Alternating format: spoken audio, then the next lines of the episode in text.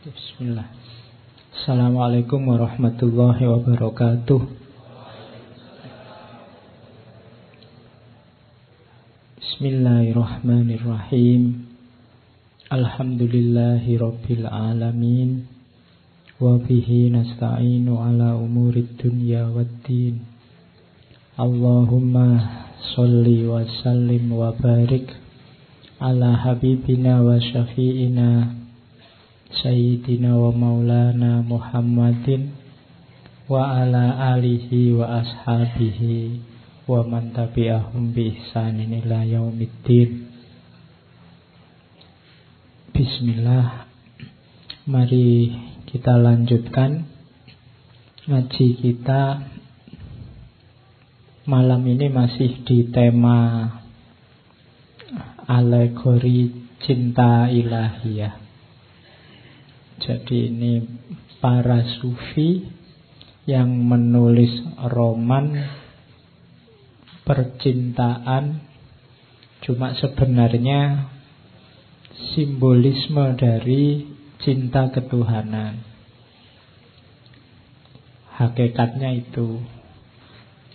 Karena mungkin dianggap lebih bisa menarik orang lah kalau nanti dipahami hanya sebagai cinta biasa saja Pak antara laki-laki dan perempuan, ya tidak apa-apa. Karena cinta yang menurutmu romantik biasa itu pun sebenarnya merupakan satu anugerah dari Allah dan merupakan pengantar untuk menuju cinta ilahiyah dalam dunia tasawuf itu kan ada istilah puncaknya suluk itu takholak bi ahlakillah. Berakhlak seperti ahlaknya Allah. Jadi kita bisa menjalankan apa yang dilakukan oleh Allah. Allah menyayangi kita sayang. Allah sabar kita sabar. Allah adil kita adil. Termasuk cinta. Makanya Sebelum ngomong Nizami Saya ambil itu dari Ibnu Arabi. Kalimatnya menarik.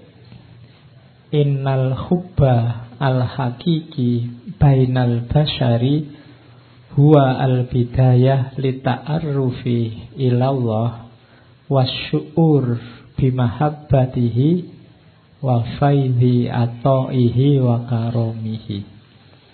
Sesungguhnya cinta yang hakiki, cinta yang tulus antar manusia itu adalah awal perjalanan menuju pengenalan kepada Allah. Wasyu'ur bimahabbatihi dan merasakan pengalaman mencintai. Mencintainya, maksudnya mencintai Allah. Wa faidhi ato'ihi wa karomihi dan merupakan awal untuk mendapatkan anugerah dan kemuliaan, kemurahan dari Allah. Jadi makanya minggu lalu waktu kita ngomong jami itu di awal kan ada cerita seorang pemuda ingin masuk ke dunia sufi sama gurunya disuruh pulang dulu jatuh cintalah dulu. Kalau ada yang tanya dalilnya apa cinta-cintaan laki-laki dan perempuan sesama manusia, Ibnu Arabi ini bisa dipakai. Jadi tapi cinta ya bukan pacaran. Biasanya kalian salah salah definisi. Ya cinta tidak harus pacaran. Kadang-kadang pacaran tidak ada cintanya ya ada. Ya, Loh sekarang pacar sewaan ada loh. Jadi dalam rangka memenuhi kebutuhan biar tidak jomblo yang penting ada kan itu ada. Nah, latihanlah mencintai jiwamu biar lembut. Ya sebenarnya banyak. Kalau saya ngomong mencintai tidak harus lawan jenis. Sesama sahabatmu, orang tuamu, saudara-saudaramu, tetanggamu. Sesama muslim, sesama manusia, banyak yang bisa dicintai. Cintailah, belajarlah mencintai. Tema-tema semacam ini mungkin perlu agak sering kita angkat karena hari ini situasinya hampir semua mengeraskan hati. Apalagi menjelang pemilu. Seperti hari-hari ini itu keras. Orang lembut pun bisa jadi keras. Rencananya nggak mau maki-maki tapi begitu membaca WhatsApp, baca Facebook terus tidak sengaja misuh situasinya keras, maka cari hal-hal yang bisa melembutkan hatimu. Yo antara lain baca novel-novel rohani, religius, termasuk novel-novel tentang cinta. Seperti malam hari ini. Masih banyak yang lain sebenarnya, tidak cuma dua ini. Para sufi itu punya banyak karya sastra yang luar biasa. Kalau di Indonesia dikenal misalnya beliau Buya Hamka. Itu kan juga sastrawan, budayawan, yo ulama yang hari ini jarang bisa begitu. Oke, malam ini kita ketemu cerita yang sangat terkenal, Laila Majnun. Jadi Laila Majnun ini sebenarnya sebelum ditulis oleh Nizami nama lengkapnya nama aslinya adalah Ilyas sebenarnya lengkapnya Jamaluddin Ilyas bin Yusuf bin Cuma nama penanya Nizami Kadang-kadang disebut Nizami Ganjawi karena berasal dari daerah Gans. Daerah Gans itu sekarang daerah Azerbaijan. Ya zaman itu masih di bawah Imperium Persia. Dinasti Saljuk. Nizami ini anak yatim sejak kecil. Cuma dibesarkan oleh pamannya, disekolahkan. Sangat pinter, menguasai banyak ilmu agama sehingga nanti digelari hakim. Hakim tidak dalam arti penguasa pengadilan yang memutuskan, tapi orang yang ahli hikmah. Makanya digelari hakim nizami. Oke, yang menarik dari hidupnya Nizami ya beliau ini sastrawan menulis banyak naskah khususnya yang mirip-mirip kayak Laila Majnun ini. Satu lagi yang terkenal Sirin Khusro. Silahkan dicari juga ceritanya. Malam ini kita bawa Laila Majnun. Nizami sendiri menikah tiga kali. Ya tidak apa-apa toh kan belum empat Oke. Istri yang pertama itu hadiah dari sultan. Ya. Sultannya sering ngasih hadiah kan dia dapat banyak. Oke. Dan Laila Majnun ini cerita yang sebenarnya sebelum ditulis oleh Nizami dia sudah jadi cerita rakyat. Sudah jadi cerita yang lesan, folklore. Jadi orang Arab sudah kenal Laila Majnun khususnya sair-sairnya. Meskipun ada kontroversi apakah ini kisah nyata atau kisah rekaan. Tapi jangan salah, di India ada kuburannya. Jejer, kuburannya Laila sama kuburannya Majnun. Kapan-kapan kita ziarah ke sana. Ya. Loh, ya apa-apa tuh jalan-jalan ke India. Nanti ketemu Sahruh kan. Jangan salah, saya kemarin lupa minggu lalu cerita bahwa Jame itu hidup dijamin oleh Sultan namanya Sahruh Khan di Persia. Sahruh Khan ini cucunya Timur Leng. Ya. Oke, yo sayangnya ndak bisa nari kayak Saruh kan. Oke, Bismillah ya kita mulai.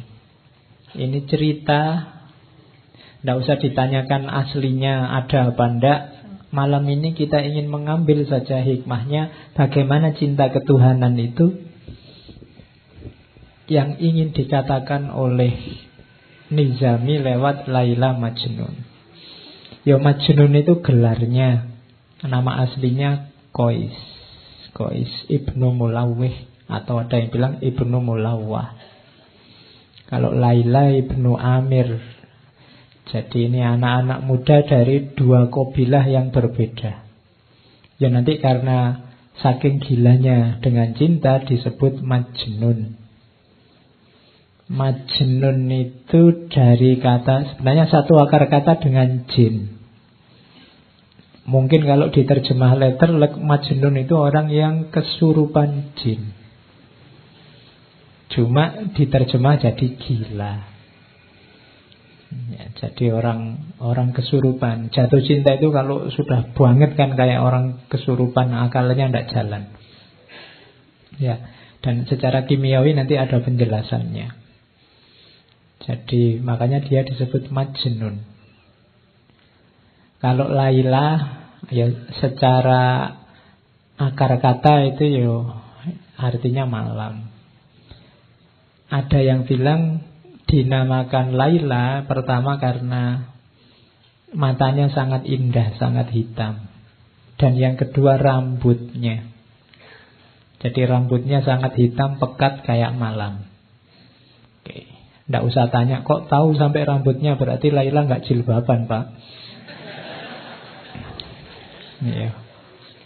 Nggak usah tanya itu nanti diskusinya geser. Oke. Yo kamu tanya ustadz-ustadz yang ahli fikih itu. Wong ndak jilbaban kok diceritain. Nanti kamu tanya lagi, kois berarti ndak sholat ya pak waktu gila itu. Iya. Oke. Ya itu biarkan ustadz yang lain yang menjelaskan. Nanti kalau ini disebut ndak sholat nanti nggak jadi dijelaskan. Jadi ini dua orang anak muda nanti kalau baca Laila Majnun bab paling awal itu cerita tentang ayahnya. Namanya Umar. Jadi ayahnya ini sampai tua belum punya anak. Melakukan usaha apa pun susah sekali punya anak. Akhirnya berdoa disuruh tirakatan sama orang-orang dekatnya dan dikaruniai anak laki-laki yang ganteng luar biasa nanti dikasih nama Kois. Yang Kois ini idola pokoknya di sukunya. Sehingga nanti oleh ayahnya dia jadi harapannya suku disekolahkan di tempat yang elit, pokoknya sekolah unggulan kalau hari ini. Nah di sekolah unggulan ini ya nanti ketemu Laila. Iya, karena yo sama-sama anaknya ketua suku, berarti kan terawat pasti. Nah, Laila dikenal kecantikannya, kalau Majnun dikenal ketampanannya. Jadi yang ganteng ketemu yang cantik, masuk akal. ya, halo ya. Sebenarnya ceritanya bisa dibikin tragis itu. Kalau di Sirin Khusru ada tragisnya Karena nanti ada yang jatuh cinta itu Tukang batu jatuh cinta sama putri Meskipun nanti sebenarnya cerita sama sultannya Tapi kalau di Laila Majnun Yang ingin ditonjolkan bukan itunya Tapi bagaimana orang ketika sudah dilanda cinta itu sudah lupa dengan semuanya. Harusnya begitu. Kalau kita sudah merasa cinta sama Allah, rasanya semua yang lain tidak berarti. Kamu boleh mengklaim, Pak, saya sudah cinta sama Allah, kalau apa pun yang lain di dunia sudah tidak ada artinya. Kalau kamu masih panik, masih sumpek, masih gelisah, masih khawatir, masih takut oleh apa pun hal yang bukan Allah, berarti belum cinta. Cirinya itu nanti ditunjukkan oleh Nizami lewat Laila Majnun. Jadi karena satu sekolahan begitu melihat Laila pertama kali Majnun langsung jatuh cinta. Kois ini langsung apa kalau bahasa romannya dia kayak orang kehilangan kesadaran. Laila juga begitu. Sama-sama sukanya. Jadi kalau di kelas itu lirik-lirian, pandang-pandangan gitu. Sama-sama sukanya. Makanya di bagian awal itu dua-duanya digambarkan sama-sama mabuk. Jadi serangan pertama itu kan memang dahsyat bagi yang alami, yang belum dibayangkan. Jadi itu sairnya yang bagian-bagian awal. Jadi berlalu masa saat orang-orang padaku memohon pertolongan. Dan kini adakah penolong yang akan mengabarkan rahasia jiwa pada Laila. Itu maunya Kois kemarin-kemarin aku kan ketua suku orang kaya, sering dimintai bantuan. Sekarang ada ndak yang bisa membantu aku? Wahai Laila, cinta telah membuatku lemah tak berdaya. Seperti anak hilang, jauh dari keluarga dan tidak memiliki apa. Cinta laksana air yang menetes menimpa bebatuan. Waktu berlalu dan bebatuan itu akan hancur berkepingan, berserak bagai kaca, berpecahan. Begitulah cinta yang engkau bawa padaku, dan kini telah hancur binasa hatiku. Hingga orang-orang memanggilku si gila, yang suka merintih dan menangis sedih. Mereka mengatakan, aku telah tersesat. Wahai, mana mungkin cinta akan menyesatkan. Jiwa mereka sebenarnya yang kering, laksana dedaunan diterpa panas mentari siang. Bagiku cinta adalah keindahan yang membuat mata tak bisa terpejam. Pemuda mana yang bisa selamat dari api cinta? Nah, itu Majnun. Majnun ini Kois ini dikenal pinter membuat syair-syair indah. Ya yang yang menyusun Nizomi sebenarnya. Cuma atas nama Kois. Jadi nanti ceritanya Kais ini apalagi waktu gila itu sering dikerumuni orang karena syairnya ditunggu-tunggu. Jadi dia kayak orang tidak terawat, tidak pakai baju, rambutnya gondrong. Tapi orang berkumpul nunggu sairnya yang keluar. Nah itu kalau di kita kan tidak kalau ada orang gila ditunggu mau ngasih isyarat nomor berapa gitu. Kalau kois itu ditunggu sairnya karena sair-sairnya indah, makanya banyak yang apal. Saya bilang tadi sebelum ditulis oleh Nizami, sebelumnya orang sudah kenal dan sair-sairnya Kois ini banyak dilakukan. Jadi itu dahsyatnya. Saya tidak tahu memang aslinya pinter bikin sair atau karena cinta itu membuat orang puitis. ya kalau tidak percaya yang jatuh cinta itu kan mendadak dia bisa bikin puisi. Ya. Oke. Jadi wong kehujanan pinggir jalan gitu aja kamu berteduh itu kan kalau yang jatuh cinta itu bisa lahir puisi. Tapi yang tidak tidak sedang jatuh cinta kan paling kamu mainan HP apa gitu. Jadi Mungkin dua-duanya dia memang punya bakat bikin puisi dan sedang jatuh cinta. Lebih dahsyat puisinya. Oke. Laila juga begitu. Laila juga di beberapa bagian Laila Majnun itu banyak juga mengeluarkan puisi-puisi. Meskipun nanti puisi-puisinya kebanyakan lewat surat yang dikirimkan pada Majnun. Itu salah satu contoh Laila juga mengalami kemabuan. Semua yang tampak dari manusia adalah kebencian. Namun cinta telah memberikan kekuatan.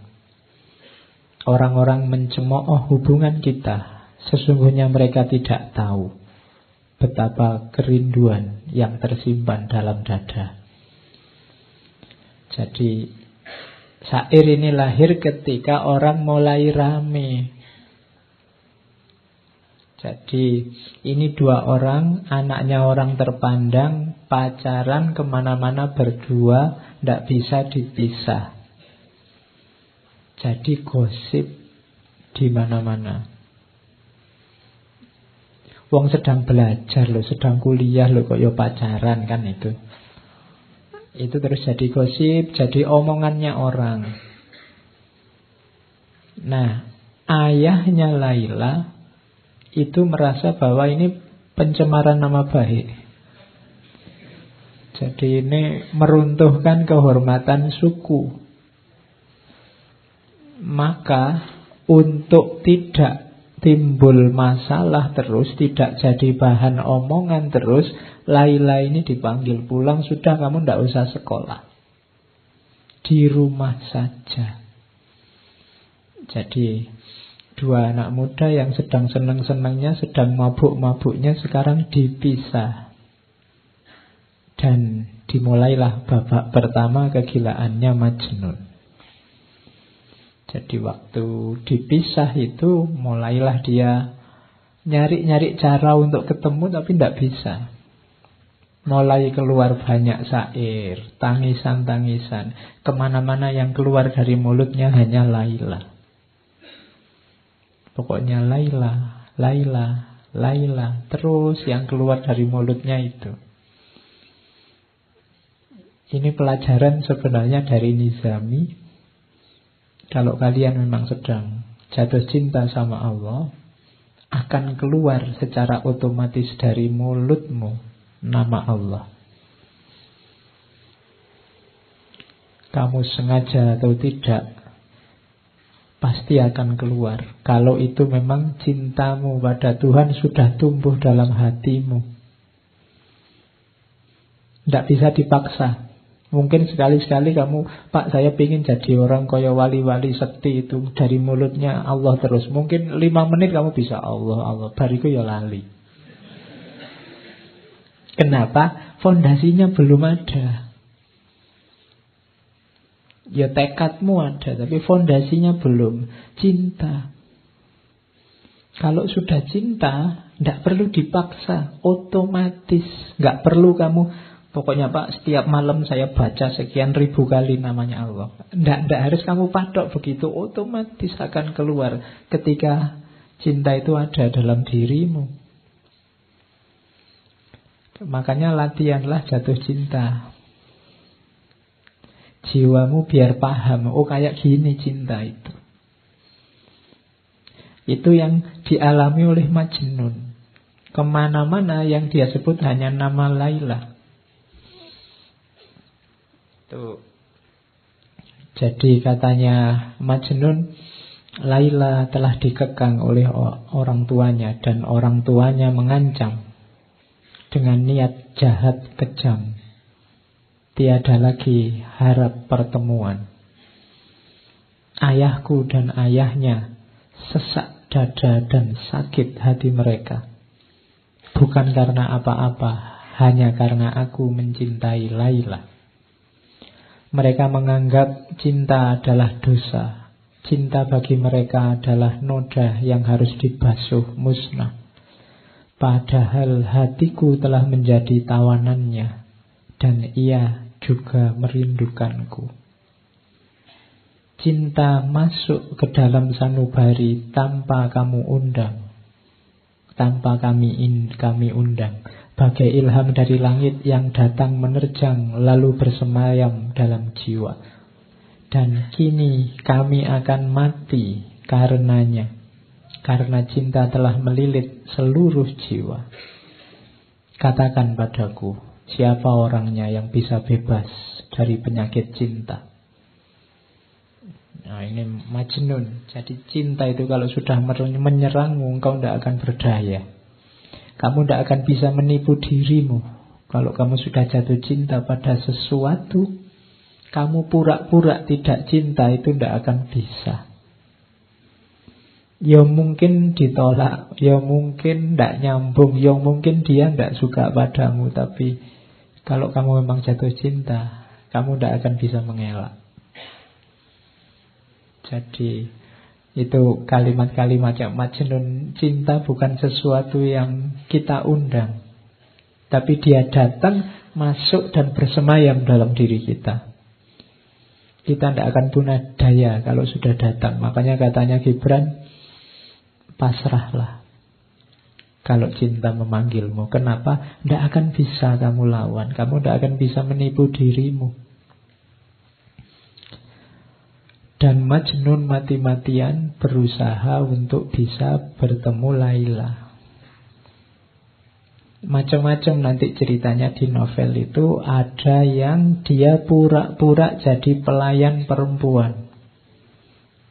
Nanti diatur sama teman-temannya. Teman-temannya juga kasihan ini anak jatuh cinta kok dipisah. Dirancang untuk bisa ketemu. Akhirnya Majnun nyamar jadi anak perempuan. Masuklah ke kamarnya Laila. Ngapain di kamar? Enggak, lo ini ini penting. Di kamar hanya pandang-pandangan. Sama-sama masih saling terpesona. Hanya diam. Coba mau baca nanti novelnya. Jadi hanya diam, hanya melihat, saling mengagumi, saling terpesona dan tidak tidak ngapa-ngapain. Tidak tidak usah dibayangkan aneh-aneh. Terus nanti ketahuan. Terus pergi. Ada juga cerita nanti Majnun ini nyamar jadi pengemis. Suatu ketika dia ketemu ada pengemis perempuan. Ah, kemudian pengemis ini ditemui, tolong semua alat mengemis kasih saya, semua yang aku miliki tak kasih padamu. Jadi dia mengemis untuk bisa ketemu Laila. Dari rumah ke rumah. Makanya ada ada syairnya itu kan. Duhai betapa besar bahaya ku undang sekedar untuk bertemu denganmu. Ku korbankan segala yang ada padaku. Ku ubah diriku hingga engkau pun tak mengenaliku. Ku ayunkan langkah dengan tetes air mata. Dan setelah memasuki perkampunganmu, ku buang semua tanda yang membuat orang mengenaliku. Ku ukat, ku ikat diriku dengan rantai baja bagai budak hina, berjalan mengadahkan tangan meminta sedekah. Dan bocah-bocah itu tiada suka melihatku. Mereka berkumpul mengelilingiku, menghardik dan melempariku seperti anjing pengganggu. Jadi dia sudah ngemis, pura-pura jadi orang hina, minta-minta dari rumah ke rumah, dikejar anak kecil-kecil, diteriaki anjing, tidak masalah, yang penting akhirnya sampailah di rumah Laila. Itu Majnun. Kini aku hadir di dekatmu. Wahai Laila, tak mampu kutahan air mataku. Kasihanilah kelemahanku, begitu berat penderitaanku. Nah, itu Majnun. Jadi hanya dan tidak ketemu hanya sampai rumahnya saja. Yang penting sampai rumahnya Laila. Bisa melihat rumahnya itu sudah senangnya luar biasa. Itulah cinta. Kalau kamu jatuh cinta, melihat sandalnya ada di luar itu senang.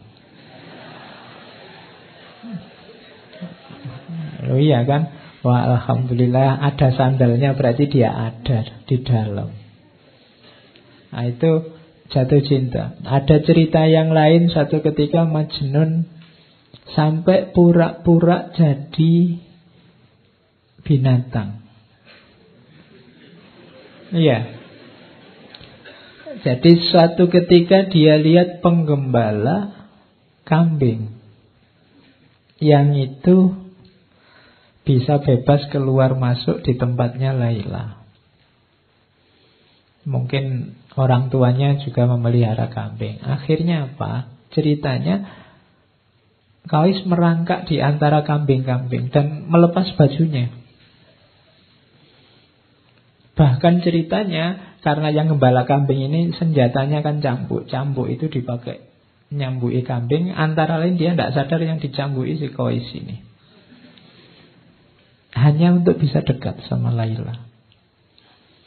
Jadi itu dahsyatnya cinta. Oke, terus ya. Ini ceritanya tangis-tangisan terus. Nah, sebelum ke Sair ini. Sair ini lahir setelah ayahnya Kois akhirnya tidak tega lihat anaknya. Iki piye yo anak ini kan sudah digadang-gadang mau jadi penerus kok malah majnun kayak gini. Akhirnya atas nasihat banyak orang, mbok yo anak sudah kayak gitu, mbok yo dilamarkan. Sampean kan ketua suku, apa saja punya. Akhirnya dituruti oleh orang tuanya, kois pulang. Pulanglah ke rumah, tenang saja tak lamarkan sekarang ke tempatnya Laila. Dilamarkanlah oleh orang tuanya ke rumahnya orang tua Laila. Cuma sayangnya, ada sayangnya, lamarannya ditolak.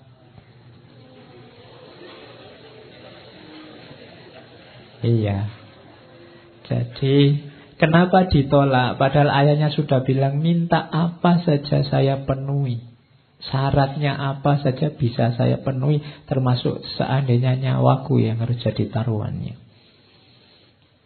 Katanya orang tuanya Laila, siapa saja boleh menikahi anakku kecuali putra Anda.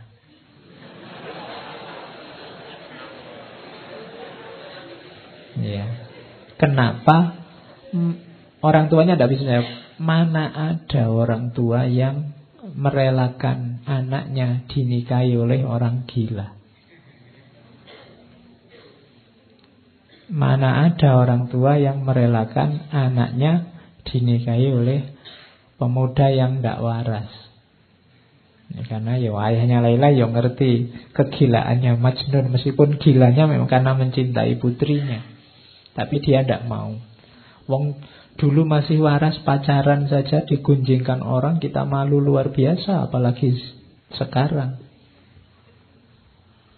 Jadi sudah serius seperti itu masih ditolak. Bisa dibayangkan ya. Majnun yang tadinya sudah merasa agak sembuh, merasa terhibur, wah nanti dilamarkan oleh ayahku pasti beres. Tapi kok ya ditolak. Mulai lagi kumat. Jadi, iya. Dan dia katanya Majnun rumahku telah menjadi bara api bagi jiwaku. Tetapi wahai Laila, aku akan senantiasa berada di sisimu. Semoga kasih sayang Allah dilimpahkan padamu. Wahai pecinta yang malang, kerabatku menganggap aku mempermalukan mereka. Teman-temanku pun gemetar jika mendengar namaku. Jadi keluarganya merasa malu oleh kehadirannya, teman-temannya semua juga menjauh, tidak ada yang mau mendekat. Duhai cawan anggur yang ada di genggaman, kini jatuh berantakan. Telah kutinggalkan sanak saudara dan orang tua, sedang kekasihku pun jauh di sana. Namun aku tidak akan menyerah walau kesulitan demi kesulitan mendera. Orang yang tidak merasakan kesengsaraan tidak akan menikmati kesenangan. Dan orang yang tidak pernah dihimpit kesedihan, mereka tidak akan dapat memahami hati yang sedang merana sendirian. Jadi Mulai dari sini Majnun nanti mulai menyepi, menjauh dari keluarga, menjauh dari masyarakat, hidup di padang-padang pasir.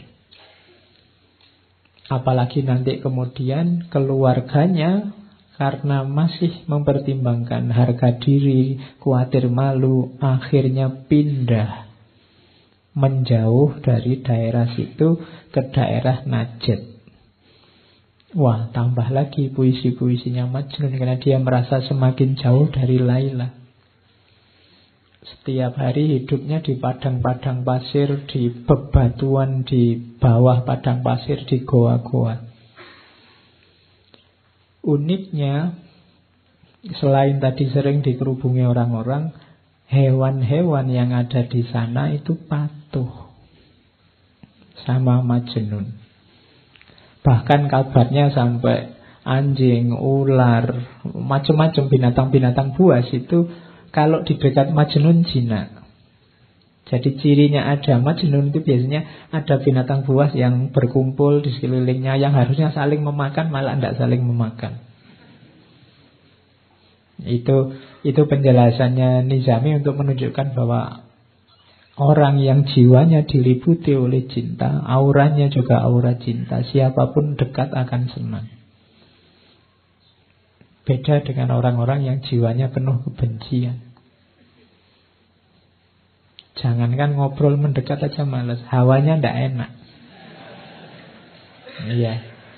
Jadi bangun jiwamu dengan aura yang penuh cinta. Bahkan binatang buas pun bisa tunduk, bisa patuh. Kadang-kadang kalau Majnun sedang tidur di tengah padang pasir, binatang-binatang ini yang menjaga. Itu kelebihannya para pecinta. Oke. Ini pelajaran dari Majnun lagi bahwa cinta itu kebebasan. Wahai Laila kekasihku, berjanjilah pada keagungan cinta agar sayap jiwamu dapat terbang leluasa. Melayanglah bersama cinta laksana anak panah menuju sasarannya. Cinta tidak pernah membelenggu karena cinta adalah pembebas yang melepaskan simpul-simpul keberadaan. Cinta adalah pembebas dari segala belenggu.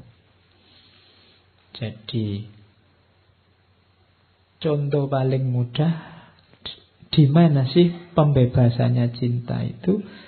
Majnun tidak lagi terikat oleh apa pun selain cintanya.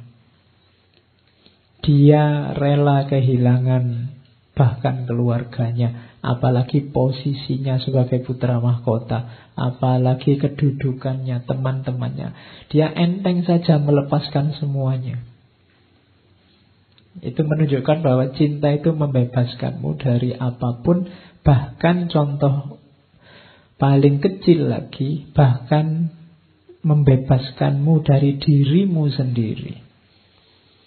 Cinta membuat orang tidak egois. Kalau masih egois masih belum cinta. Masih egois itu kan masih berpikir tentang dirinya sendiri terus perhitungan apa yang enak, apa yang menguntungkan bagiku. Tapi orang yang jatuh cinta tidak. Makanya katanya Majnun, cinta itu membebaskan manusia. Kalau kita semua menggunakan relasi cinta, mungkin hari ini nggak sepanas ini, nggak sesumpek ini. Kampanye itu menunjukkan nggak panas kalau saling mencintai. Mungkin yang satu bilang, ya kalau beliau mau jadi presiden ya monggo saya persilahkan. Nanti yang satunya bilang, ah jangan gitu saya ndak enak. Sampean juga ndak apa-apa, silahkan jadi presiden. Yo. Bayangkan loh kalau yang kampanye kayak gitu kan enak kita bisa ketawa-ketawa bareng. Oke. Sekarang kan saling rebutan. Kalau cinta saling membebaskan. Terus walau dalam cinta setiap cawan adalah kesedihan Namun jiwa pecinta akan selalu memberi kehidupan Jangan takut sedih, jangan takut ganjalan, jangan takut penderitaan Karena cinta akan selalu memberimu hidup. Oh yang pernah jatuh cinta kemudian patah hati bisa memahami ini. Kesedihanmu itu yang luar biasa itu. Itulah yang menghidupkanmu lewat kenangan-kenangan, memori-memori. Indah loh. Loh, kenangan itu kan membuatmu kangen, membuatmu rindu, membuatmu ingin ketemu lagi, ingin ingin hidup sebelum bersama dia. Jadi cinta itu sakit, tapi sakitnya cinta itu ngangen nih.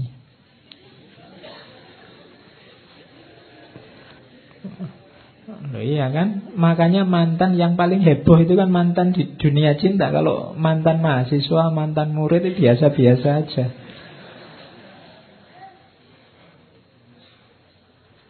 Banyak racun yang harus kita telan untuk menambah nikmatnya cinta. Atas nama cinta, racun yang pahit pun terasa manisnya. Jadi kalau ini ya yang alami pasti tahu. Orang lain melihat itu, kamu itu tidak capek, kok kamu itu tidak males, toh kamu itu kok mau maunya, toh itu kan bagi orang lain itu racun-racun. Apa enak? Apa enaknya? Tapi bagi yang ngalami, itulah nikmatnya cinta. Jadi itu pelajaran dari Majnun. Terus bertahanlah kekasihku. Dunia diciptakan untuk kaum pecinta. Dunia ini ada karena cinta. Percayalah kalau tidak ada satupun orang yang punya jiwa cinta. Tidak ada lagi relasi antar manusia yang namanya cinta. Dunia ini bubar. Detik ini juga. Kalau tidak percaya coba saja. Karena orang akan saling mengobjekkan, orang saling memanipulasi, orang saling. Dunia akan bubar. Masih ada cinta masih banyak maka dunia ini masih ada. Ya paling di medsos rame tapi dalam kehidupan sehari-hari enggak, cinta itu masih banyak. Kalau enggak, ya sudah kiamat dunia ini. Oke, jadi itu pelajaran bahwa cinta itu membebaskan. Terus Nah ini dari Majnun lagi Tentang pelajaran tentang jarak Cinta itu paradok. Bila dekat rumahnya Laila, aku merasa terbebani. Tapi bila aku jauh darinya, aku merasa sedih. Sehingga dekat maupun jauh, bersemayam rindu dan gelisah. Saat dia berjanji, cintaku kian menggebu menanti. Saat dia tidak janji, aku mati menanti datangnya janji. Sehingga jauh maupun dekat Hanya dia di angan Namun Jarak dekat atau jauh Belum menyembuhkan apa yang kami rasakan Sungguh pun ternyata Dekat dengannya lebih baik Daripada jauh darinya Jadi ini Logika jarak Kita sama Tuhan kan juga begitu Dekat sama Tuhan ada tanggung jawab, ada beban-beban. Jauh sama Tuhan itu menggelisahkan.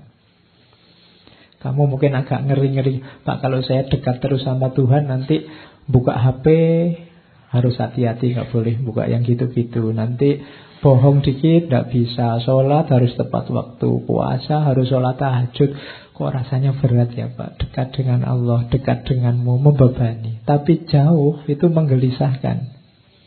Waduh kok jauh ya dengan dari Allah nanti jangan-jangan dapat murkanya jangan-jangan dia Allah tidak berkenan tidak ridho itu paradoknya cinta dekat sama yang kamu cintai itu kan kamu merasa terbebani aku harus membuat dia bahagia aku harus membuat dia nyaman jangan sampai dia tidak berkenan lebih sumpek tapi jauh lebih sumpek lagi kalau jauh biayanya lebih banyak, menghabiskan kuota pulsa.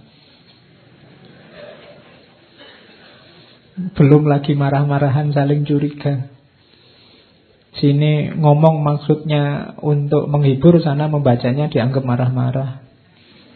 Wong yo tulisan itu kan ndak ada ekspresinya. Nah itu kan jauh, jauh menggelisahkan, dekat memunculkan beban. Tapi tenang saja Laila, cintaku ndak hilang meskipun kamu jauh. Padahal sebenarnya lebih enak kalau kamu dekat. Nah, itu pelajaran selanjutnya dari Majnun tentang jarak. Ini nanti pelajarannya banyak. Kamu malam ini diajari orang gila. Ya. Jadi karena mungkin kalau orang waras susah ngajari cinta, orang waras kepentingannya banyak. Melakukan apa-apa sering tidak tulus, beda sama orang gila. Apalagi gila karena cinta. Oke, jadi itu pelajaran selanjutnya tentang jarak. Pelajaran selanjutnya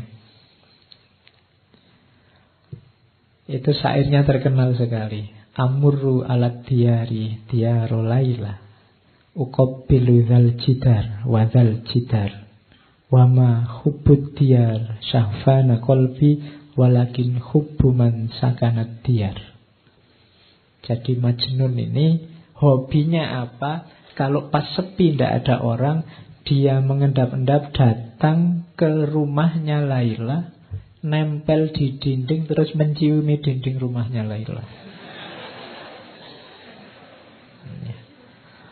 Oke, berarti kamu tadi yang terpesona oleh sandalnya ya berarti menciumimu sandalnya.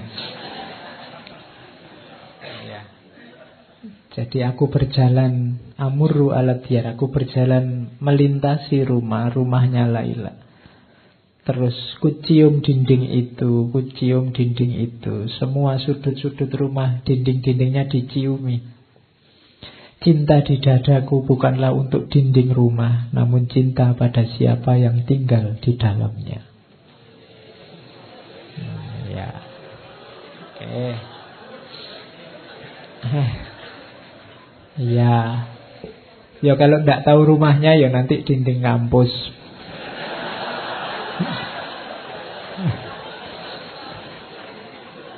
Lo iya lo. Jadi kalau pas lagi kuliah itu kamu bisa nyiumi dinding. Nanti kalau ada dosennya lewat ngapain? Saya tidak menyiumi dinding ini tapi yang sedang kuliah di dalam nah, gitu. Oke. Ya. Jadi apa? Ini pelajaran dari Nizami. Kalau kita jatuh cinta, maka semua yang berhubungan dengan yang kita cintai, pasti juga kita cintai, kita hormati, kita hargai, jadi berharga. Berarti apa? Kalau kita cinta sama Allah, pasti kita juga memuliakan dan menghargai semua yang berhubungan dengan Allah. Apakah itu manusia, apakah itu binatang, tumbuhan, alam semesta. Konsekuensi dari mencintai Allah pasti mencintai semuanya karena dalam semuanya ada tanda-tanda kehadiran Allah. Temboknya Laila adalah tanda adanya Laila maka semua orang, semua makhluk harusnya juga kita cintai. Kalau orang ngaku mencintai Allah tapi masih ada yang dia benci di alam ini, padahal semua yang ada di alam semesta ini adalah tanda-tanda kehadirannya Allah, berarti sebenarnya dia belum terlalu cinta. Jadi cinta pasti tidak menyisakan kebencian apa pun. Kalau itu cinta pada Allah, tidak mungkin kita ada benci pada apa pun yang bukan Allah. Karena yang bukan Allah itu kan juga berhubungan dengan Allah. Jadi ini kisah ini pelajaran dari Kois bahwa semua yang berhubungan dari Laila adalah manifestasi kehadirannya Laila. Dia hormati, dia hargai. Dindingnya dia ciumi. Oke. Terus.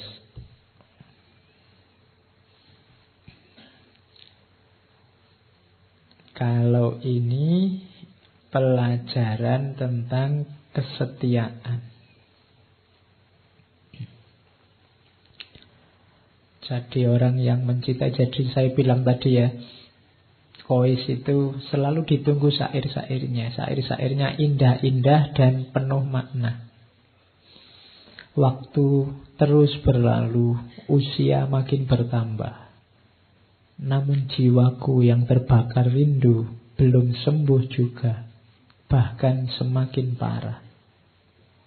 Bila kami ditakdirkan berjumpa akan kugandeng lengannya, berjalan bertelanjang kaki menuju kesunyian, sambil memanjatkan doa-doa pujian. Cinta, kasih, dan sayang telah menyatu, mengalir bersama aliran darah di tubuhku. Cinta bukanlah harapan atau ratapan.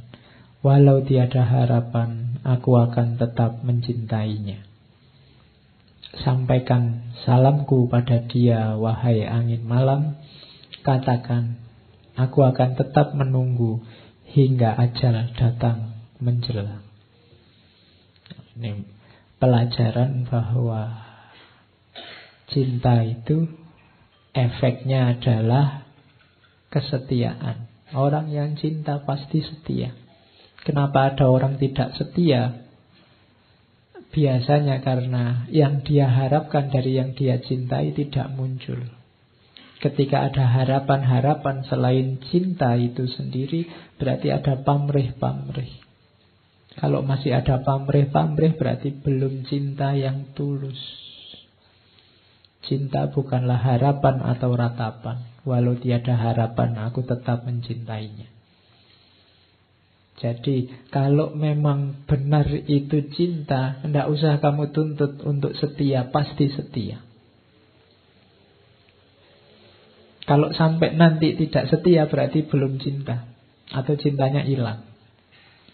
Kenapa kok cintanya bisa hilang? Karena mungkin dulunya itu belum bukan cinta tapi ada harapan-harapan, keinginan-keinginan yang sekarang tidak terpenuhi maka kemudian nyeleweng. Jadi itu pelajaran selanjutnya tentang keteguhan hati. Kalau ini agak panjang. Jiwa orang yang dimabuk cinta. Ini pelajaran ya. Untuk mendeteksi dirimu kamu sudah jatuh cinta apa belum? Akan terasa sakit karena rindu. Coba ditelusuri masing-masing kalian. Ada ndak rasa rindu yang menyakitkan? Ingin ketemu terus, tapi begitu ketemu nggak tahu mau ngapain. Itu menunjukkan ingin ketemu saja. Ketemu saja sudah. Beres. Ya bukan karena saya ingin ketemu sekali dia Pak. Kenapa? Utangnya belum dibayar misalnya. Bukan itu. Kalau kalau itu itu bukan kerinduan namanya. ya. Rindu yang jadi setiap kali bervisa kamu sakit, kamu ingin ketemu terus. Sebab pecinta ingin selalu bersama. Tapi halangan tidak akan henti-henti. Biasanya banyak ujiannya. Pecinta seperti dua ekor kijang di bukit gersang. Selalu bersama, walau tiada makanan. Jadi ciri pertama itu jiwa pecinta itu jiwa rindu pada yang dicinta.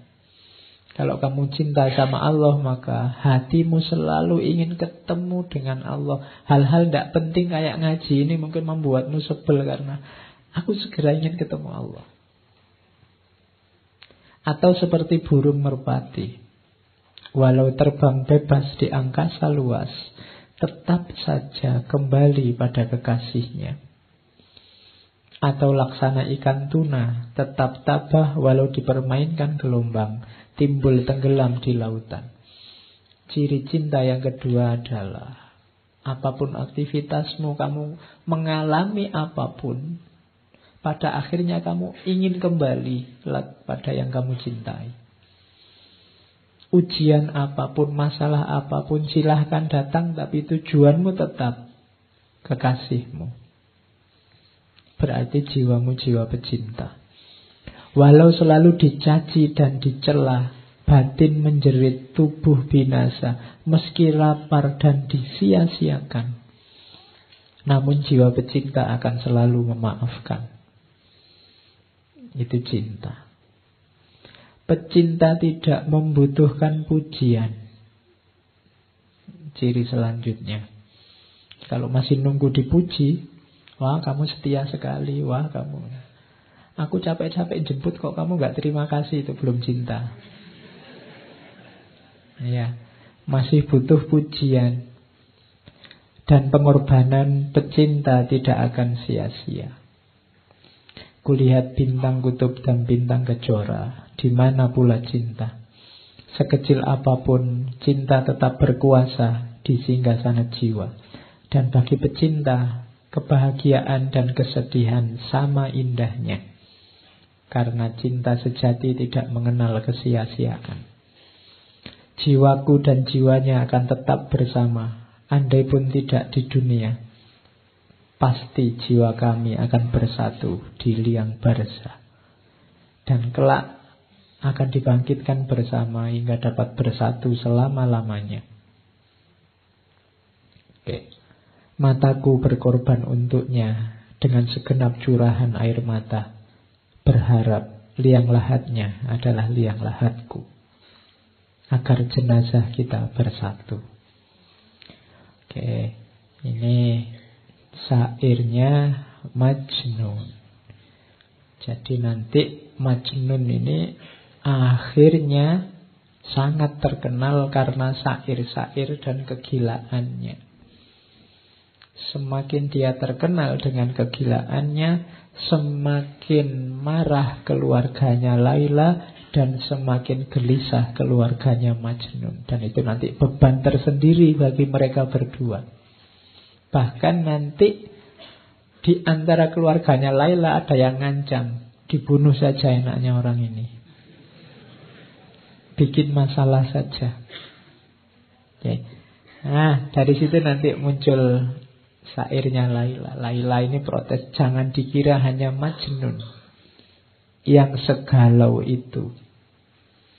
Aku pun juga sama galaunya. Hanya aku tidak seperti Majnun bisa bebas keluar.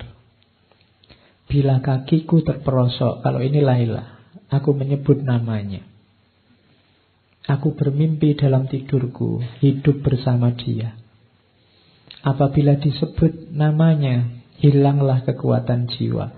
Hatiku seperti sirna ditelan namanya. Demi Allah, hampir saja aku gila karena memikirkannya. Makin lama dadaku makin sesak karena rindu gelisah. Kaumku mengancam. Jika aku tak berhenti menyebut namanya, maka darahnya akan tumpah. Bunuhlah aku dan biarkan dia. Setelah nyawaku melayang, janganlah kalian hina dia. Cukup apa yang ia derita karena cinta. Mungkin ia akan menuduhku tidak setia dengan janji, dan aku tidak akan mampu mencegahnya. Ku campur tinta dengan air mata untuk menulis surat padanya. Inilah saat kukuburkan jiwaku untuknya. Aku khawatir jika ajalku tiba, tak dapat memandang wajahnya. Ini Laila. Jadi dua-duanya sedang gelisah. Suatu ketika ayahnya Majnun ini menjemput anaknya, mencari, ketemu, dijemput, dibawa pulang. Kemudian pokoknya diciptakan suasana yang sekiranya membuat Majnun lupa dengan Laila. Dicarikan gadis-gadis cantik yang sekiranya jauh lebih cantik dari Laila. Mau berapapun dikasih. Saya tidak tahu kalau kamu imanmu kuat tidak digituin. Jadi dibikinkan pesta tiap malam. Targetnya satu, tinggalkan Laila. Saat ini juga. Tapi Majnun tidak mau. Jadi katanya Majnun ini mewanti-wanti Laila. Kalau aku tidak mau digituin, ingat-ingat Laila maksudnya itu. Mungkin engkau diberi dua cawan minuman. Satu cawan kebencian, agar engkau lupa padaku. Yang satu anggur kesenangan, agar engkau menerima orang lain sebagai gantiku. Duhai kekasihku, kuingatkan dirimu, jangan rusakkan ikatan yang orang lain selalu ingin menyempurnakan. Kelak engkau akan melihat beda antara cinta dan nafsu. Wahai Laila, nafsu akan melemahkan hati. Ia akan terus menggoda dan merayu, namun kelak akan menyesal, sedih, tak berkesudahan. Jiwa yang dipenuhi kebencian tak akan pernah menjadi mulia. Ia tak akan puas bila yang diharapkan tak didapat. Bedakan cinta dengan nafsu. Cirinya nafsu akan terus menggoda. Yang akhirnya adalah penyesalan. Sedang diriku Laila demi Allah. Tali kasih yang telah bersemi akan kusiram dan kupupuk agar cinta yang kau berikan tetap terjaga sel selamanya. Dan aku haramkan atas diriku juga segala yang engkau tidak suka. Jadi orang jatuh cinta itu pasti tidak melakukan apa yang tidak disukai oleh yang dicintai. Kalau kamu cinta pada Allah, tidak perlu dipaksa, tidak harus ditausiai tiap hari, pasti dengan ikhlas kamu tidak menjalankan yang tidak disukai oleh Allah. Jangan kau biarkan jiwaku hancur karena murkamu. Orang yang cinta itu yang ditakuti satu. Yang dia cintai marah padanya. Karena aku tak sanggup menerima amarahmu. Bahkan gunung pun akan hancur karena kemarahanmu. Buanglah dalam dirimu segala keraguan karena cinta tak bisa bersanding dengan kebimbangan. Aku akan men selalu menjaga tali cinta kita. Walau engkau tak di sisiku, namun aku yakin cintamu selalu hadir di hatiku. Nah, ini puisi-puisinya masih panjang.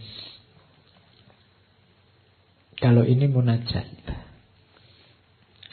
Ini saya bilang malam-malam sendirian, kalau Majnun ini dilakukan setiap kali dia tenaganya habis, tidak punya kekuatan lagi. Jadi Majnun ini kan jarang makan di tengah padang pasir mengembara. Jadi tiap kali kehabisan energi kayak orang sudah megap-megap mau mati, munajat ini dilakukan. Setelah baca munajat ini kekuatannya kembali lagi. Iya. Cuma ini majnun ya, tidak harus ditiru. Ya, katanya majnun Tuhan, apalagi yang dapat aku lakukan?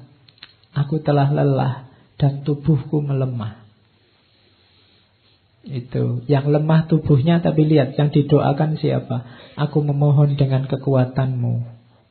Ringankanlah langkah kaki Laila untuk menemui diriku yang tidak berdaya. Wahai Tuhan, aku adalah hambamu. Apalah guna hidupku jika harus menanggung beban seperti ini.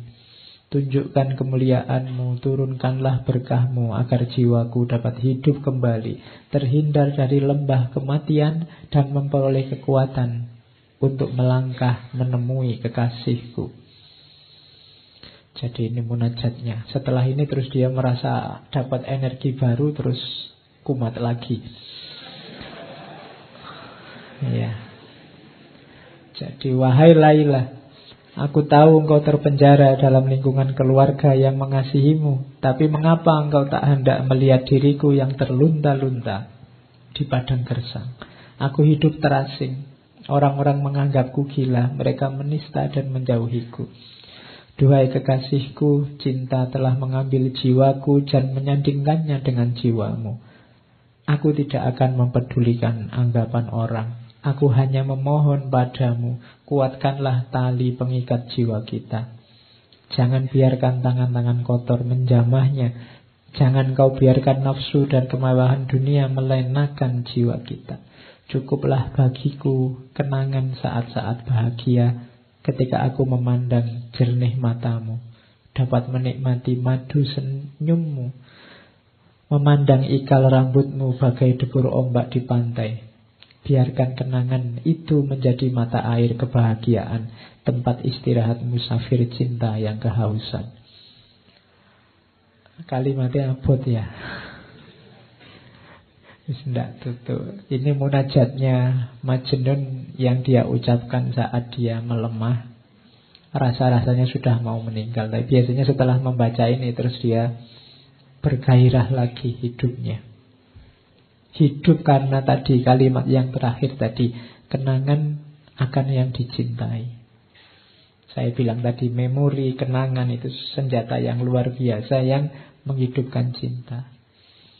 Jadi ritme hidupnya Majnun ini ya semacam itu dia baca puisi berkeliling-keliling di padang pasir di daerah-daerah terpencil malah orang yang nyari dia karena butuh sair-sairnya jadi tidak nanti di beberapa kesempatan sampai ada yang ingin bantu dia kalau di buku itu yang saya ingat ada sampai perang segala ada namanya Ishak, ada kepala suku namanya Noval, nanti ada penyambungnya dengan Laila namanya Zaid.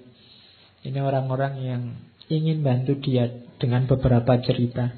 Bahkan ada yang namanya Ishak. Ishak ini orang terkemuka, kasihan melihat Majnun. Terus dia berjanji Majnun, kalau kamu ingin bareng sama Laila, ya kamu jangan kayak gini, kayak orang gila, mesti ditolak. Kalau kamu percaya padaku, aku yang ngatur, termasuk ngatur dirimu. Jadi selama sekitar 2-3 bulan Majnun ini dilatih hidup normal. Dikasih baju. Kan sebelumnya kan tidak pakai baju, tidak pakai apa. Hidupnya di padang pasir. Dilatih kayak orang biasa, hidup normal, kayak orang terpandang. Katanya Iska, tak jamin nanti Tidak lama lagi kamu tak ajak ke keluarganya Laila Kamu pasti diterima Tapi sudah latihan jadi orang normal Kayak SpongeBob ya latihan jadi orang normal ya. Jadi setelah dia dianggap normal oleh Iska Diajak melamar lagi ke rumahnya orang tua Laila Tapi tetap ditolak Iya jadi pokoknya orang tuanya sudah antipati sama Majnun. Pokoknya asal bukan Majnun. Jadi itu membuat Majnun kalap lagi dia puisi-puisinya keluar lagi sudah lari lagi ke padang pasir mengembara lagi.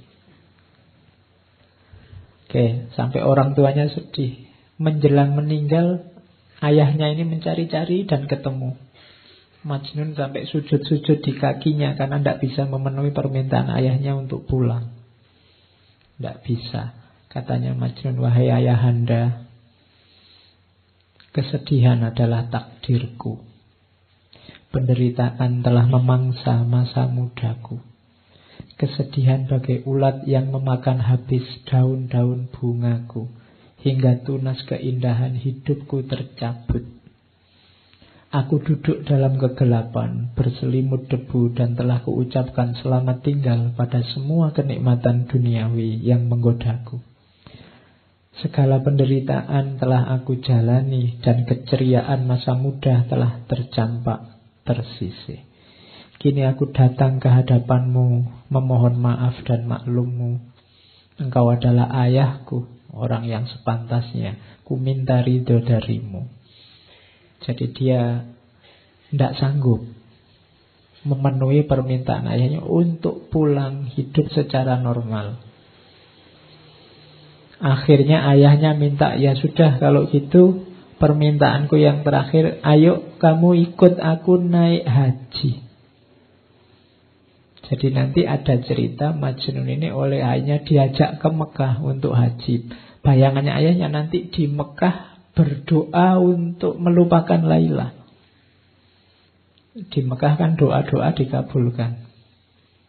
Jadi bayangannya orang tuanya itu. Tapi nanti waktu naik haji, lagi asik-asiknya melakukan ritual haji, tiba-tiba ada orang entah sengaja atau tidak mengucapkan kata Laila. Iya. Itu iya. Orang sudah mulai konsen mau ibadah diingatkan lagi. Jadi iya. Seseorang memanggil-manggil namamu saat kami berada di lereng Bukit Mina. Mendengar namamu, terguncanglah hatiku oleh duka. Ah, lelaki itu tidak tahu betapa suci namamu. Mengapa ia memanggil nama Laila dengan seenaknya? Ya. Jadi, iya, enggak. Apakah ia tidak tahu dengan menyebut namamu berarti ia telah menerbangkan seekor burung yang telah bersarang di hatiku. Iya. Ia memanggil nama Laila.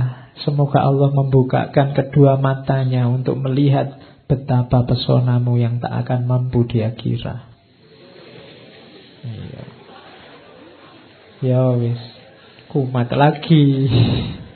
Sudah asik-asiknya mau ketemu Allah, mau berdoa di sana. Akhirnya begitu nyampe Ka'bah, dia pegangi pintu Ka'bah, doanya ini.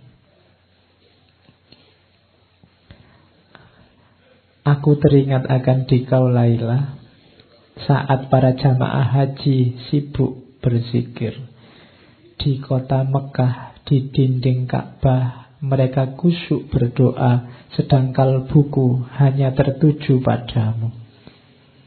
Ya Rohman, aku bertobat padamu dari dosa-dosa yang telah kulakukan dan dari dosa-dosa yang akan selalu datang bermunculan. Aku mencintai Laila, namun halangan menghadangku untuk bertandang. Aku menyayanginya dan tidak bisa berpaling dari selain dia. Bagaimana aku bisa berpaling darinya sedang hatiku telah tergadai padanya. Aku bertaubat padamu Robbi karena padamu jua aku akan kembali. Wahai yang maha pengasih, Raja di Raja para pecinta, Engkau yang menganugerahkan cinta ini. Aku hanya mohon padamu satu hal saja. Tinggikanlah cintaku sedemikian rupa, sehingga sekalipun aku tetap binasa, cintaku dan kekasihku tetap hidup. Jadi doanya lebih memantapkan lagi kegilaannya. Iya. Ya. Ini doanya yang sangat terkenal. Robbi zidni min iskiha. Ya Tuhan, ya Allah, tambahkanlah cinta dan kerinduanku padanya. Jadi malah ingin diperdalam lagi sudah sedalam itu. Wa in surat umri bil iski fazid fi umriha. Seandainya semakin berkurang umurku karena cinta, maka tambahlah umurnya. Laila. Robbi zidni li laila hubban wala tansani zikroha abadan. Wahai Tuhan, tambahkanlah cintaku pada Laila dan jangan membuatku lupa untuk mengingatnya selamanya. Ya, ya boleh kamu tiru nanti. Nama Laila diganti pacarmu.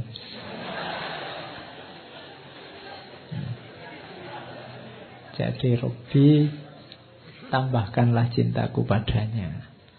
Oke. Ya ini kalau maunya nizami substitusinya bukan orang tapi ke Allah.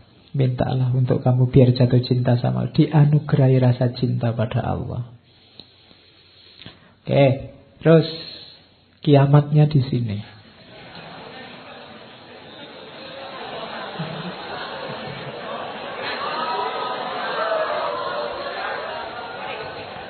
Oke. Ya,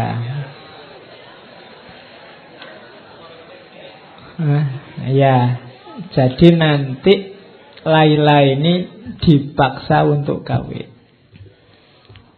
dengan laki-laki tua namanya Abu Salam. Ya, ini yo bisa dibayangkan seperti apa situasinya Majnun waktu tahu Laila menikah. Wahai dunia, begitukah balasanmu pada pecinta yang tulus ini? Begitukah balasan yang harus aku terima dari pengorbananku? Kemarin aku masih merasa senang karena bayang-bayang Laila masih hadir dalam mimpiku. Namun kini bayangan itu pun engkau renggut. Apalagi yang aku miliki sekarang. Wahai dunia, engkau telah mencabik-cabik tubuhku yang lemah tak berdaya.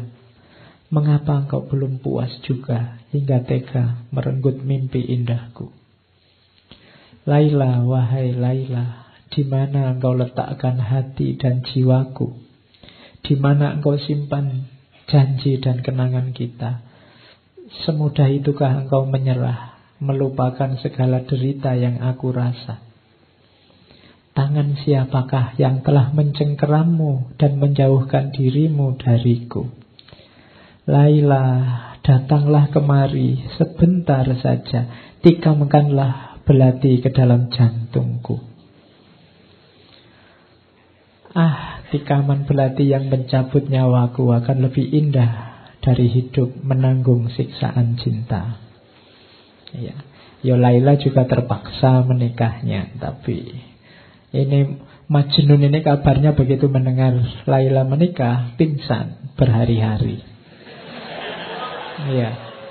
Jadi Iya, pingsannya berhari-hari Terus begitu bangun nanti keluar banyak sair kesedihan Pas hari menikah kalimatnya ini. Ya, cuma ini tidak pada resepsi ya, tetap di padang pasir. Jadi katanya kowe semoga kalian berdua selalu berbahagia di dunia ini. Aku hanya meminta satu hal sebagai tanda cintamu. Janganlah engkau lupakan namaku. Sekalipun engkau telah memilih orang lain sebagai pendampingmu. Janganlah pernah lupa bahwa ada seseorang yang meskipun tubuhnya hancur berkeping-keping hanya akan memanggil-manggil namamu, Laila. Oke, ya boleh kamu tiru nanti kalau mantanmu kawin. Ya. ya. Jadi ucapan selamatnya dari Kois. Jangan salah, nanti Laila juga jawab. Karena Laila tahu pasti ini Majnun akan galau luar biasa. Ya, jadi Laila menjawabnya pakai surat. Kalimatnya panjang. Dalam hidupku, aku tidak bisa melupakanmu barang sesaat pun. Ku pendam cintaku sedemikian lama tanpa mampu menceritakannya kepada siapa pun engkau memaklumkan cintamu ke seluruh dunia, sementara aku membakarnya di dalam hatiku. Sementara engkau membakar segala sesuatu yang ada di sekelilingmu. Kini aku harus menghabiskan hidupku dengan seseorang, padahal segenap jiwaku menjadi milik orang lain. Katakan padaku kekasih, mana di antara kita yang lebih dimabuk cinta? Oke. Ya. Engkau atau aku. Ya. Tapi nanti ini ya bagian-bagian belakangnya menenteramkan Majnun. Surat ini dari aku, seorang perempuan yang terpenjara di rumahnya, seorang perempuan yang sepanjang hari hanya duduk-duduk sambil termenung di rumah. Untuk wahai kekasihku, apa kabarmu, sayang? Ya. Ya. Bagaimana hari-harimu dengan siapa engkau menjalani jam demi jam dalam hidupmu di lembah-lembah dan gunung-gunung itu? Aku kira engkau lebih bahagia daripada aku. Engkau bisa bebas pergi ke mana saja, dengan siapa saja, dan bisa makan apa saja. Sedangkan aku, Ketahuilah kekasihku aku tak bisa berbuat apa-apa Kecuali hanya menunggu hari demi hari tanpa jiwa sambil terus mengingatmu dan merinduimu. Hatiku hampa. Duhai kekasih, jiwaku yang berhati bening, bagai air mata, bagai mata air khidir, mata air keabadian. Aku masih seperti dulu. Meski aku telah menikah, namun aku bersumpah, hatimu selalu ada di hatiku.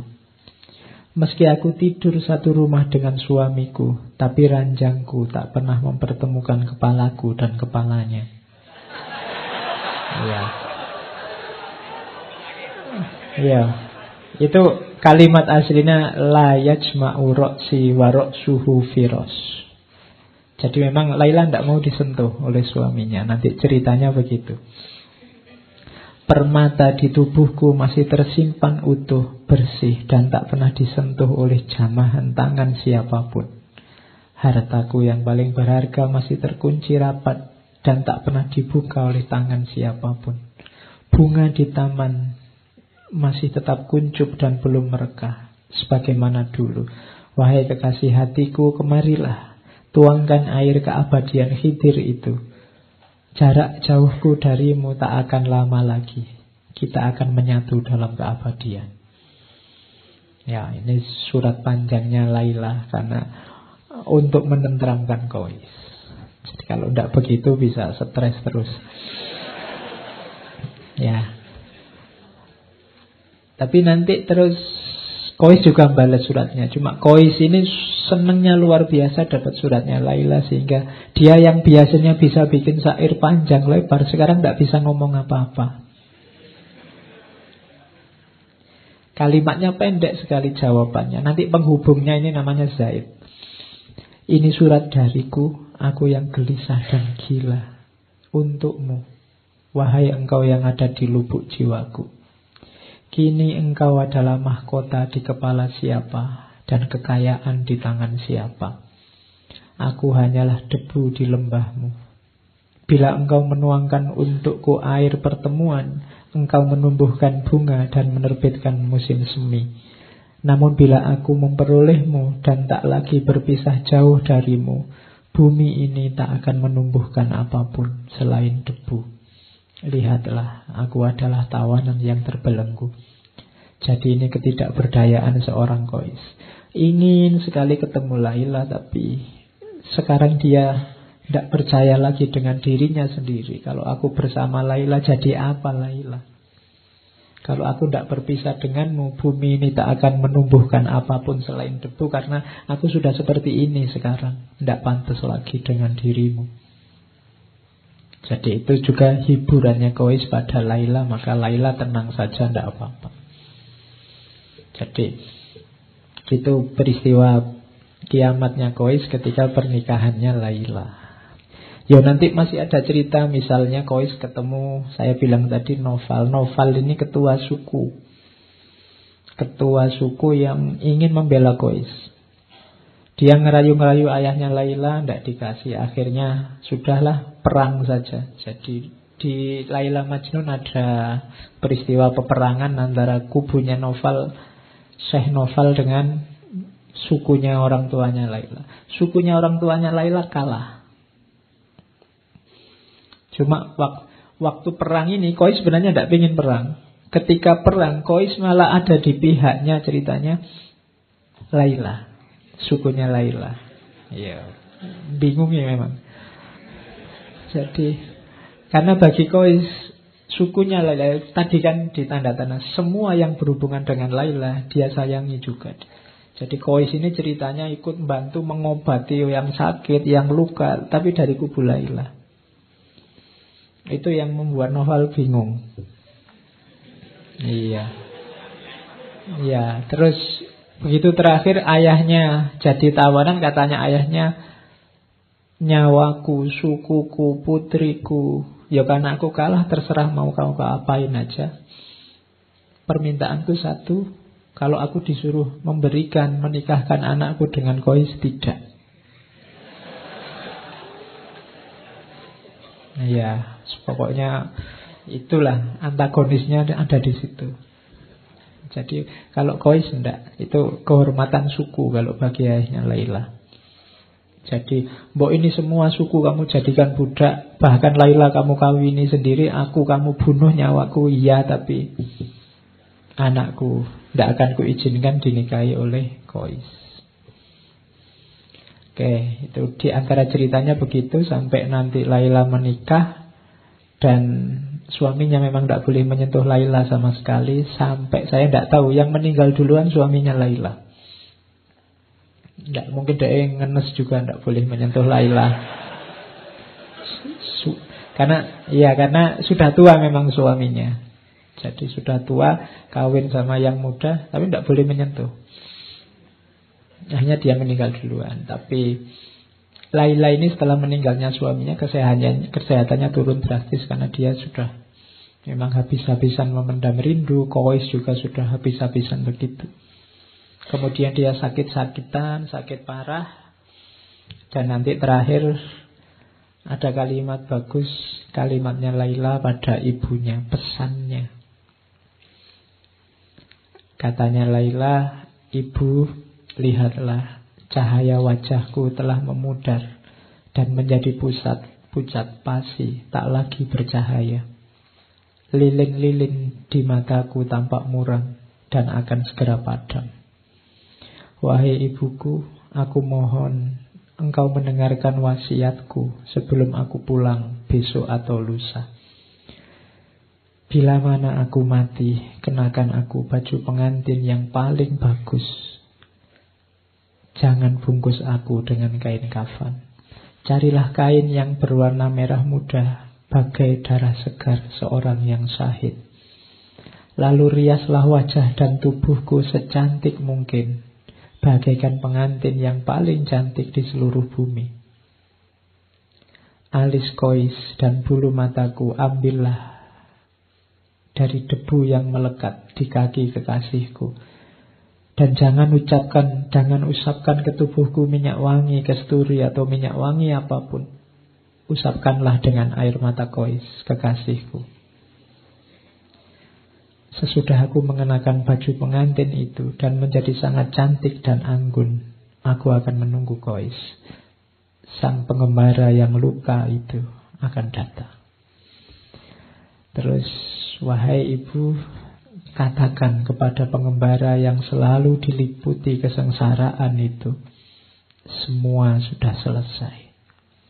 Laila, sahabatnya dalam kesedihan itu sekarang sudah tiada ia telah bebas dari belenggu duniawi.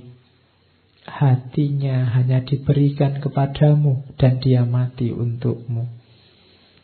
Cinta telah menyatu dalam kehidupan yang ia jalani. Cahaya cinta itu begitu murni sehingga tak ada kebahagiaan lain yang dia ketahui selain menyebut namamu. Tidak ada satupun yang bisa menghibur pikirannya yang selalu tertekan kecuali cintanya padamu.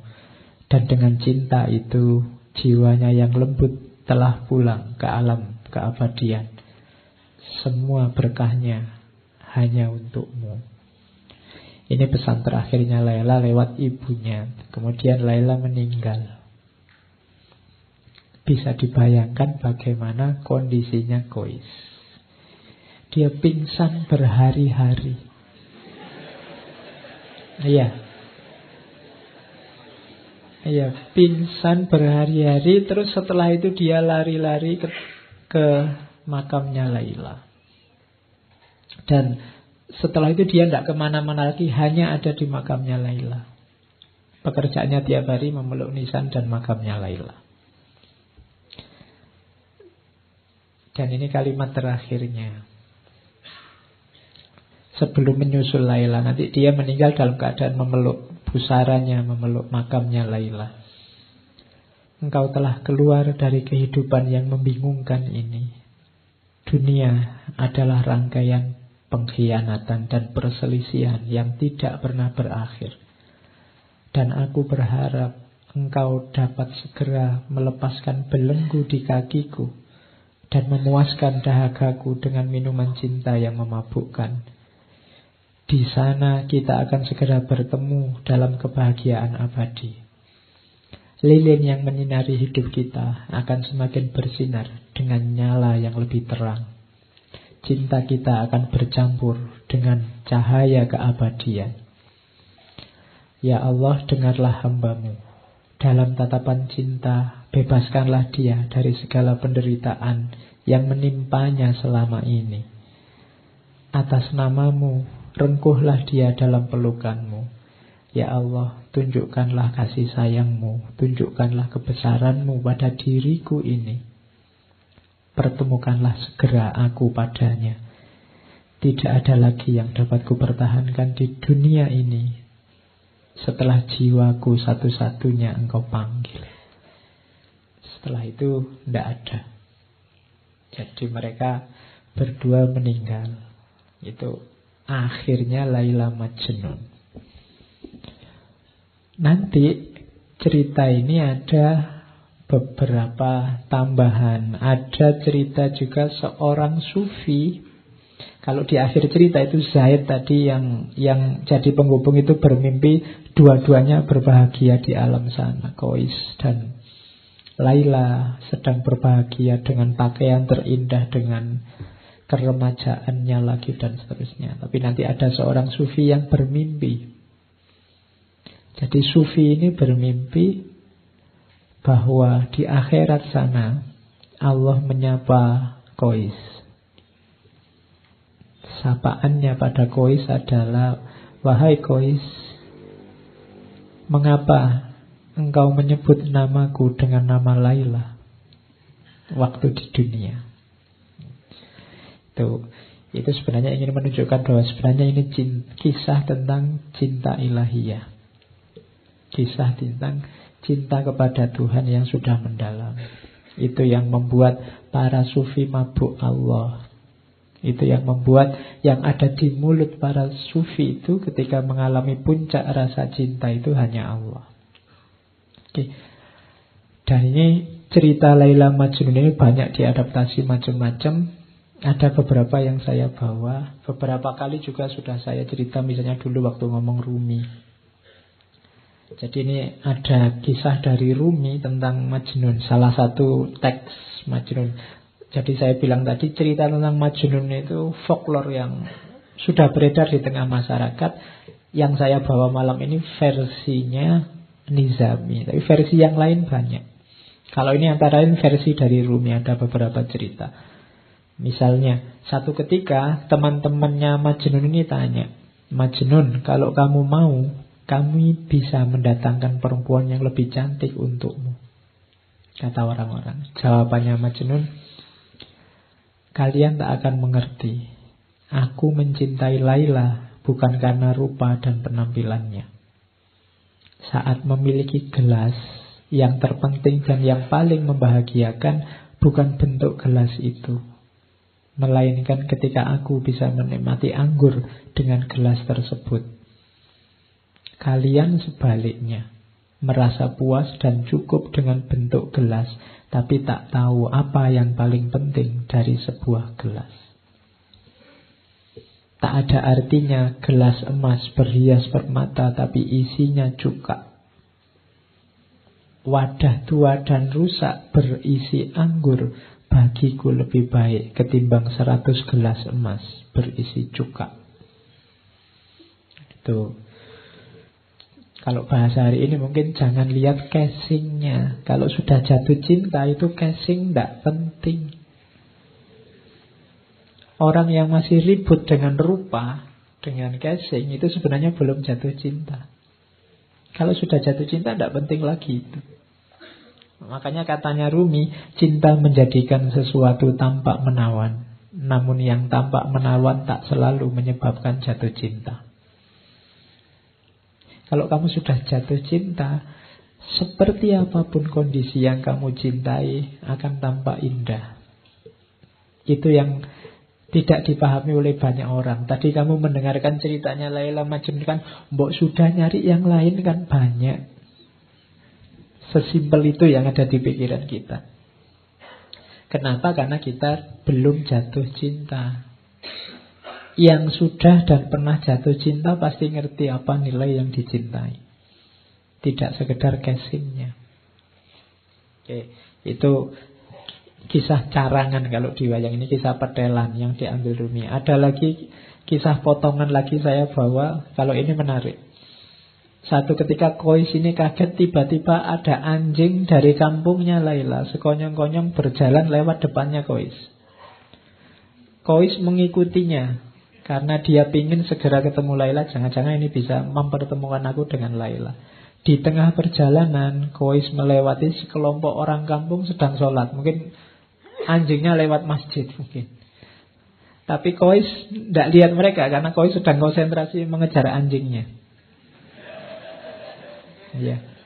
Setelah Kois pulang, orang tadi yang sholat marah-marah pada Kois. Wahai Kois, tadi engkau melewati kami saat sedang sholat. Kenapa kau tidak ikut sholat dengan kami? Kok kamu tidak lihat kita sholat, kamu lewati saja?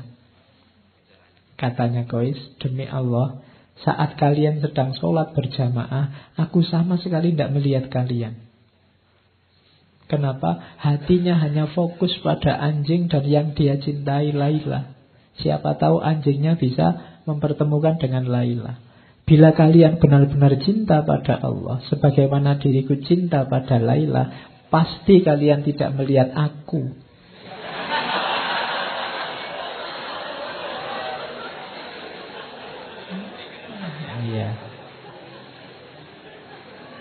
Ya, saat kalian sholat. Ya. Padahal kalian sedang berbicara dengan Allah, tapi mengapa kalian masih bisa memperhatikan diriku? Aku saja yang mengejar anjing kepunyaan Laila, pujaan hatiku, sama sekali tidak melihat kalian. Jadi ini sindiran luar biasa dari Kois. Ya. Aku aja cuma anjing aja sampai lupa sama kalian. Kalian sama Allah loh, masih bisa. Iya. Sibuk sama diriku. Itu sindirannya Kois pada orang-orang. Ada lagi ini cerita. Ini juga kisah sampingan di Nizami tidak ada. Jadi suatu ketika di rumah Laila diadakan pesta. Semua warga desa diundang. Majnun yang tidak diundang menyusup saja masuk. Sampai di dalam rumah dia lihat loh orang-orang kok antri. Dia juga ikut antri. Nah, waktu dia ngantri kan di yang membagi antrian kan Laila. Jadi dengan ikut antri itu dia bisa memandang wajahnya Laila. Waktu pas dia dapat antrian, Laila ini tidak ngasih makanan ke Kois Tapi malah piring yang untuk Kois dibanting Sampai pecah Wow, keluarganya Laila seneng Alhamdulillah Laila sudah sadar sekarang jadi piringnya di Nah, orang-orang seneng semua, tapi ada orang yang lihat, ini kois kok tidak sadar, kois kok juga ikut-ikutan seneng. Terus Ditanya sama orang sedekat Kois, eh Kois, kok kamu malah tersenyum? Kamu kan habis dipermalukan di depan semua warga desa. Kenapa mau kamu masih senyum? Kois malah heran. Loh, kapan saya dipermalukan? Tadi waktu Laila mecah piringmu. Oh, Kois jawab, oh enggak begitu, kamu salah paham. Laila itu memecahkan piringku tujuannya hanya satu. Agar aku ikut antrian lagi.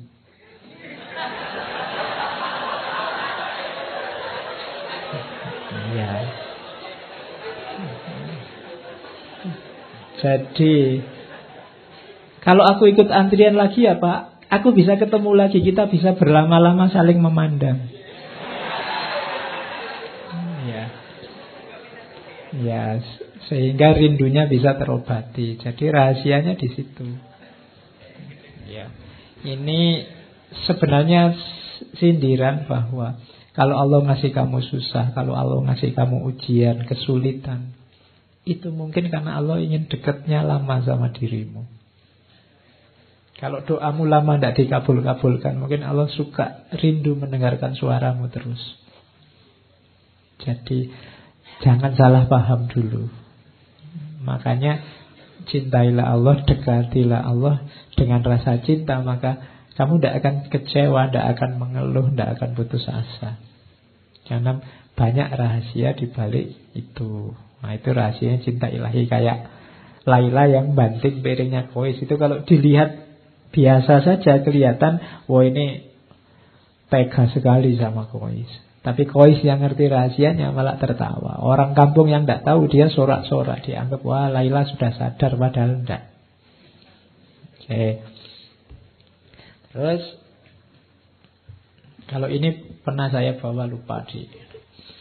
Jadi ini satu ketika Majnun ini sakit sama teman-temannya dibawa ke tabib.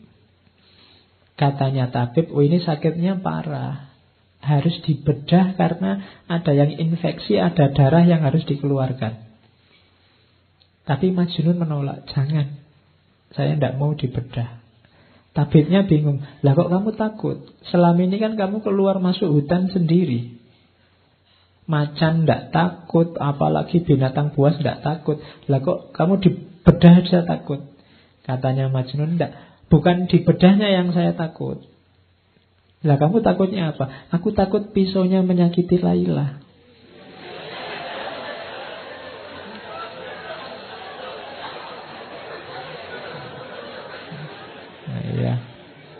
Ya, ya tabibnya heran. Lu menyakiti dari jalur mana? Wong yang dibedah kan badanmu. Katanya Mas, lu justru itu. Laila itu ada di setiap bagian tubuhku, dia ada di aliran darahku.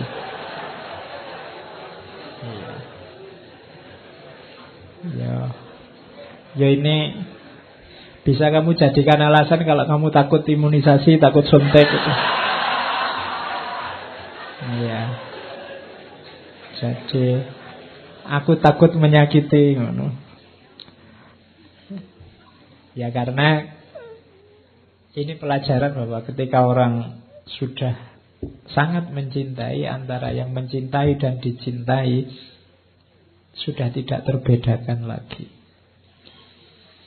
Jadi kalau Laila disakiti Majnun yang sakit. Kalau Majnun disakiti Laila yang sakit. Jadi ketika Majnun dibedah, yang dikhawatirkan oleh Majnun adalah sakitnya Laila. Kenapa? Kalau Laila tahu Majnun dibedah, dia yang sakit. Itu yang dikhawatirkan oleh Majnun. Kalau orang yang kamu cintai sedang disakiti apa dia ini kan kamu juga tidak terima sakit. Nah, itu yang tidak diinginkan oleh Majnun. Makanya jangan dibedah. Aku takut apa? Kenapa di setiap aliran darahku ada Laila? Kalau aku disakiti, Laila juga sakit.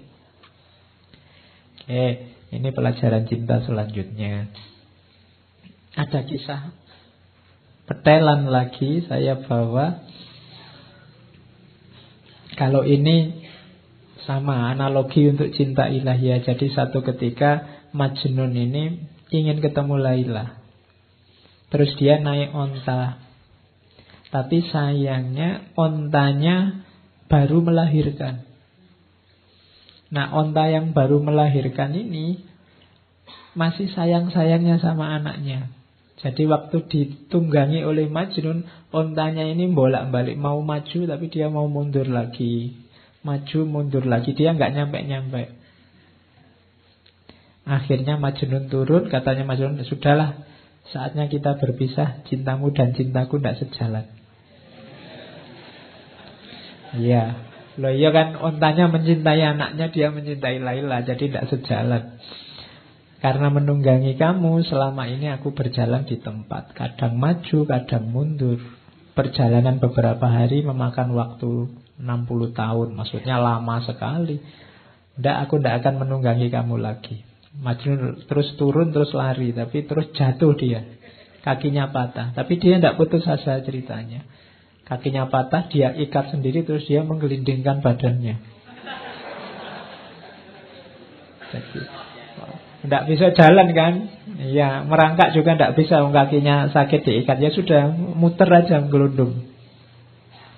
Nah ini pelajarannya adalah kalau engkau masih terikat oleh dunia, oleh banyak hal di luar dirimu, kayak onta tadi yang masih kamu tunggangi, kamu tidak akan nyampe-nyampe pada yang kamu cintai.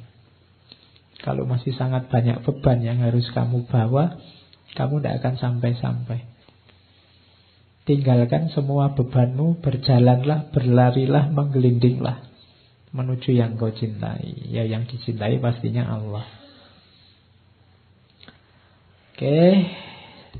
Terakhir kalau ini juga sudah sering saya sampaikan satu ketika Khalifah ini yang mendengar cerita Laila Majnun sangat populer Satu ketika ingin tahu anak muda yang dilanda cinta itu kayak apa Terus di, dia lihat ditemuinya Laila Tapi dia heran Oh Laila itu cuma kayak gini aja lo wajahnya Kois menjadi Majnun karena kamu Tidak masuk akal Apa yang dilihatnya dari dirimu sehingga membuatnya tergila-gila. Kamu bukan wanita yang sangat cantik. Banyak wanita lain yang secantik kamu bahkan melebihimu. Ada cerita yang bilang katanya Khalifah bahkan dayangku yang paling jelek lebih cantik daripada dirimu. Tapi Laila menjawab, diamlah. Yang dia lihat tidak terlihat olehmu karena kamu bukan Majnun. Iya. Kamu tidak tahu. Karena kamu bukan yang mencintai. Hanya yang mencintai tahu keindahan yang dicintai. Oke. Jadi itulah kisahnya Laila Majnun. Ada banyak pelajaran cinta yang diberikan oleh Nizami lewat romannya ini. Yang itu merupakan alegori dari cinta ilahiyah, cinta ketuhanan. Oke, saya kira itu ya untuk malam ini. Sesi cinta saya kira cukup. Nanti kalau cinta-cintaan terus ya tidak enak juga. Bulan depan kita mulai berfilsafat lagi. Maret kita ke barat. Ya. Kita ngambil tema filsafat aja ya. Sudah lama tidak ngomong filsafat yang asli. Kita ngambil tema, pokoknya judulnya filsafat barat lagi gitu aja ya.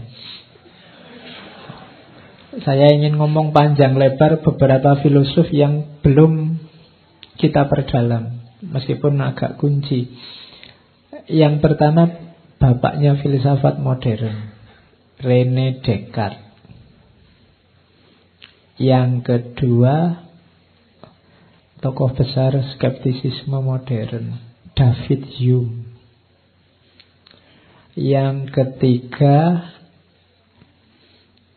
tokoh intuisionisme. Jadi barat juga tidak cuma pakai akal, tapi juga ada filosof yang mengandalkan intuisi, namanya Henry Bergson.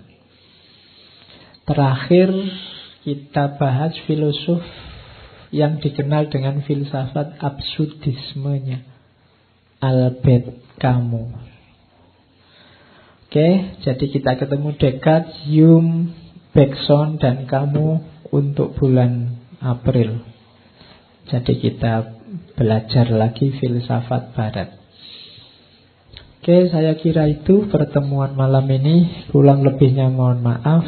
Wallahul muwafiq, wallahu a'lam bisawab. Wassalamualaikum warahmatullahi wabarakatuh.